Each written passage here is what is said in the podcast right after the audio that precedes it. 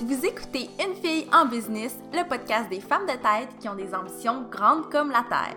Je suis Mélissa Lévesque et c'est avec grand plaisir que je vous parle d'entrepreneuriat, de girl power et de motivation dans un nouvel épisode de podcast chaque semaine. J'espère vous inspirer et vous donner une foule d'outils pour propulser votre blog ou votre business sur le web.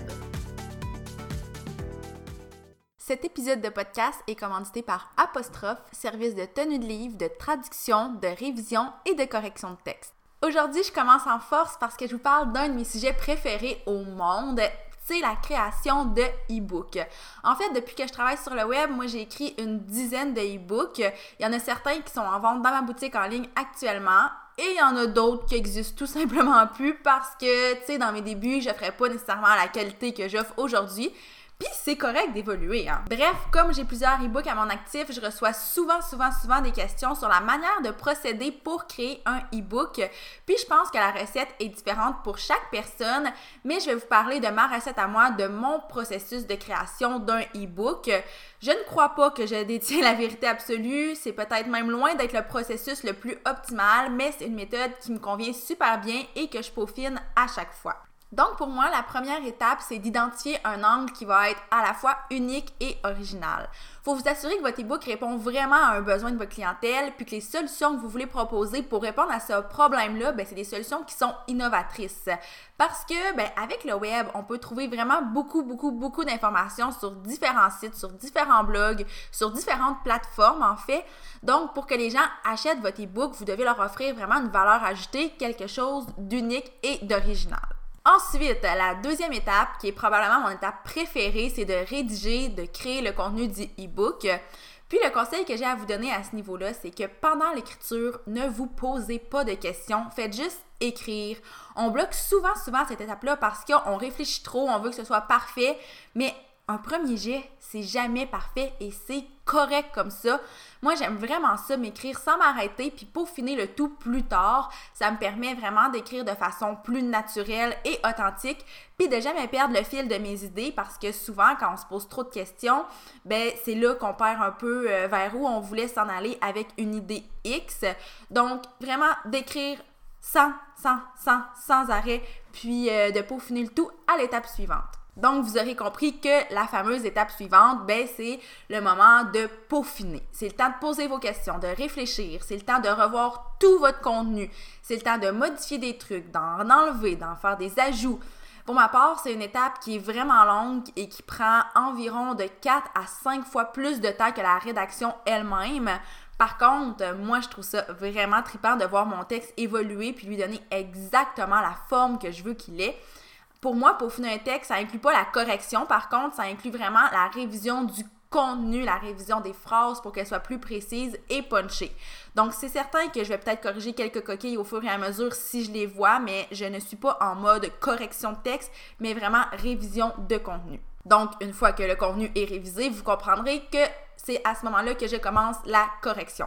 Donc, quand je parle de correction, je parle d'orthographe, de grammaire, de syntaxe, tout ce qui est plus technique en fait. Pour cette étape-là, le conseil que j'ai à vous donner, c'est de prendre votre temps.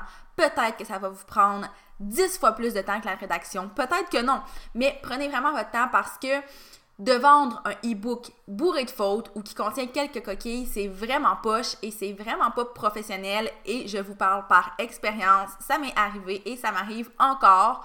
Donc si vous croyez pas être en mesure de corriger chaque petite coquille, ben un, n'hésitez pas à vous équiper de logiciels comme Antidote. Et deux, faites appel au service d'une professionnelle. Il y en existe beaucoup, que ce soit une, une correctrice professionnelle ou que ce soit juste quelqu'un de votre entourage qui est hyper méga, méga, méga doué euh, au niveau de, du français écrit. C'est sûr que ça peut juste être bénéfique pour corriger votre texte. Ensuite, une fois que le contenu est absolument parfait, qu'il ne reste plus aucune faute, ben c'est le moment de faire la mise en page on s'entend, un e-book attrayant, ça va se vendre beaucoup plus facilement qu'un e-book qui a l'air d'un travail universitaire plate. Donc, pour ma part, euh, je suis toujours un peu gênée de dire le logiciel que j'utilise pour faire mes e-books, mais je vous dévoile mes secrets dans ce podcast. Donc, j'ai fait la mise en page de tous mes e-books dans Word. Donc, c'est un logiciel très, très basique, mais le résultat me convient bien.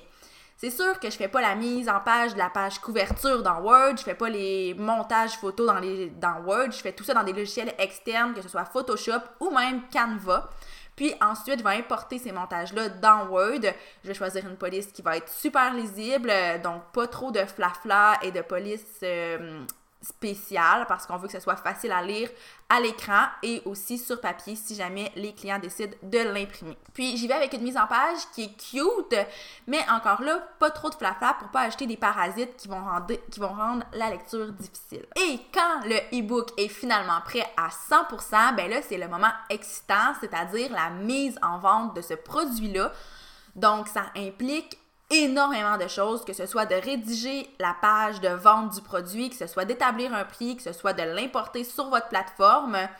Puis, je veux pas vous décourager, mais c'est à ce moment-là que le gros de la job va vraiment commencer parce qu'il faut aussi établir une stratégie de vente solide parce qu'un e-book, ça ne se vend pas tout seul. Puis une fois que c'est mis en ligne sur votre plateforme, ça ne veut pas dire que vous allez être millionnaire demain matin, mais pas du tout, du tout il faut vraiment réfléchir à comment vous allez vendre le e-book. C'est quoi votre stratégie? Est-ce que vous allez faire une campagne avec des influenceurs? Est-ce que vous allez avoir des liens affiliés? Est-ce que vous allez créer un funnel de vente? Est-ce que vous allez créer une campagne publicitaire sur Facebook?